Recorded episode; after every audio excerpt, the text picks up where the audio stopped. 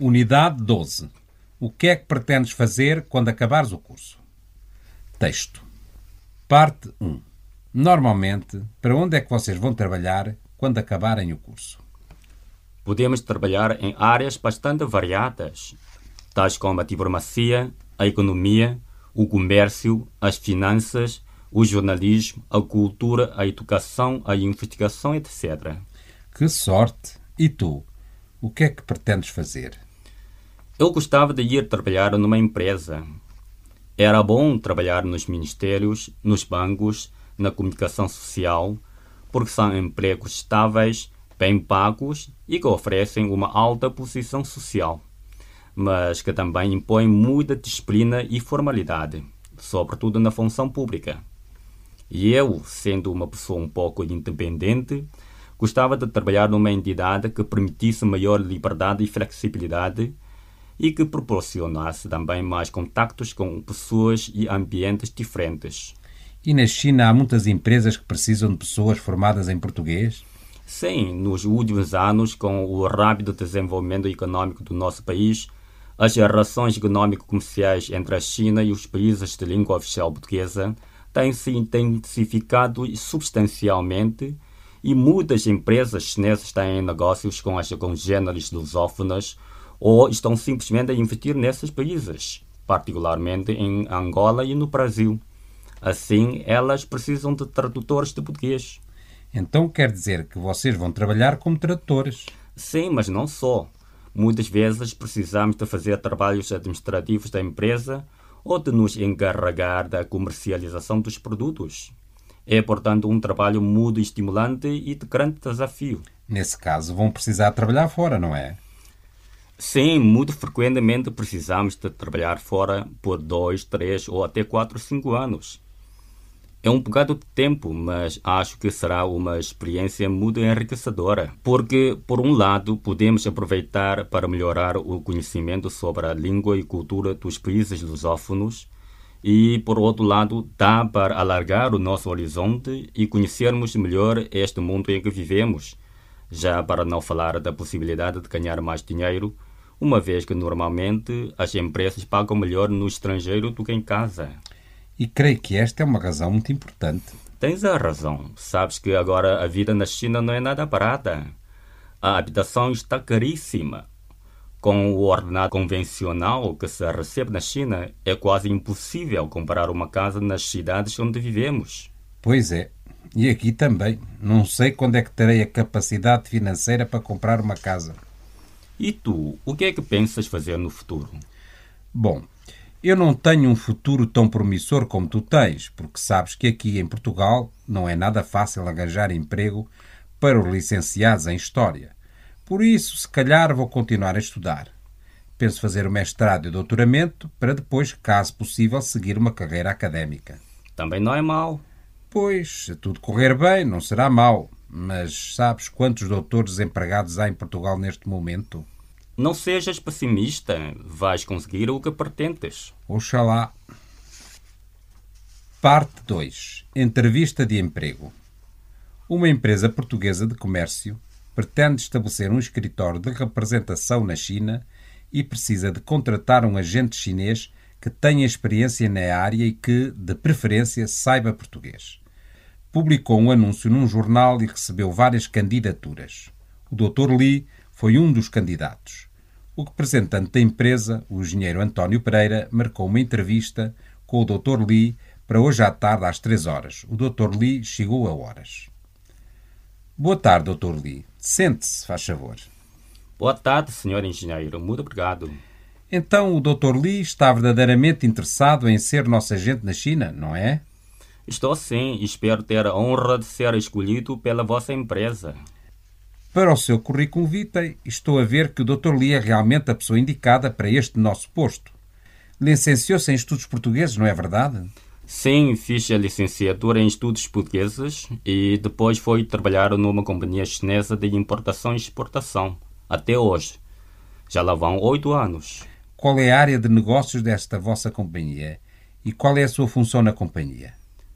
A nossa companhia é uma grande empresa estatal que atua essencialmente na área de comércio.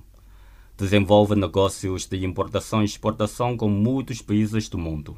Eu trabalho na divisão de África e responsabilizo-me principalmente pelos negócios com os países lusófonos da África. Já estou a ver. E tem muitos contatos com o mundo empresarial desses países. Tenho alguns, mas não muitos, pois os negócios com os países lusófonos africanos não fazem parte dos negócios principais da nossa companhia. E é por isso que o Dr. Lee quer mudar de emprego. Não está satisfeito com as condições de trabalho de lá. De facto, não estou a sentir-me muito realizado. Penso que poderia aproveitar melhor o meu português. Além disso, também sou uma pessoa muito curiosa e gostava de conhecer um novo ambiente de trabalho. E uma companhia portuguesa calha bem nesta minha situação. Posso valorizar o meu português e, ao mesmo tempo, conhecer um novo ambiente de trabalho. Muito bem. E como o Dr. Lee sabe, pretendemos contratar um agente na China. Em que é que o Dr. Lee pode contribuir para a nossa companhia? Pelo anúncio, sei que a vossa companhia é especializada em comércio. Mas, como é a primeira vez que entra no mercado chinês, muito provavelmente não o conhece bem. Nesse caso, o que a vossa companhia precisa é de uma pessoa experiente na área.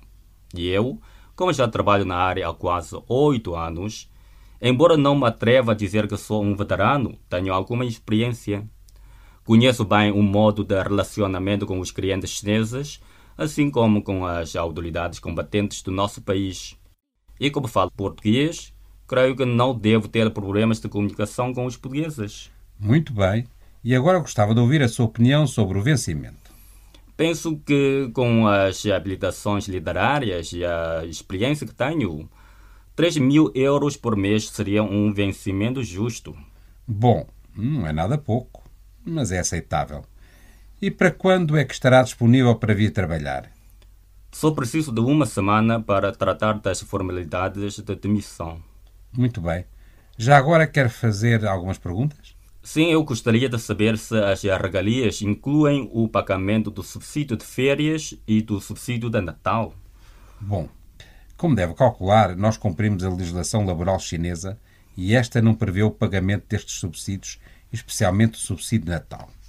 No entanto, de acordo com as taxas de produtividade, costumamos atribuir um prémio de produtividade no final do ano. Muito bem, parece-me razoável. E as regalias sociais incluem subsídio de almoço e seguro de vida pessoal? Bom, inicialmente não está previsto. Contudo, após os primeiros seis meses de experiência, poderemos vir a considerar a inclusão no contrato de algumas dessas condições. Compreendo. E a quem é que reportarei? O Dr. Lee vai reportar diretamente ao Diretor-Geral da Casa-Mãe. Ok, penso que não tenho mais perguntas a fazer. Muito bem. Então vamos estudar a sua candidatura e dentro de uma semana entraremos em contato consigo. Muito obrigado. Fico a aguardar o vosso aviso e espero ter a oportunidade e a honra de trabalhar convosco. Adeus. Adeus e muito boa tarde. Vocabulário: agente, candidato, candidatura, capacidade, carreira, casa-mãe, comercialização, comunicação, comunicação social, congênere, conhecimento, contudo, convencional, curioso, curriculum vitae de preferência, de missão, desenvolvimento, diplomacia, disciplina, divisão, educação, empresarial, enriquecedor, entrevista, essencialmente, estável, estimulante, experiência, fazer parte de, finanças, financeiro, flexibilidade formalidade, função pública,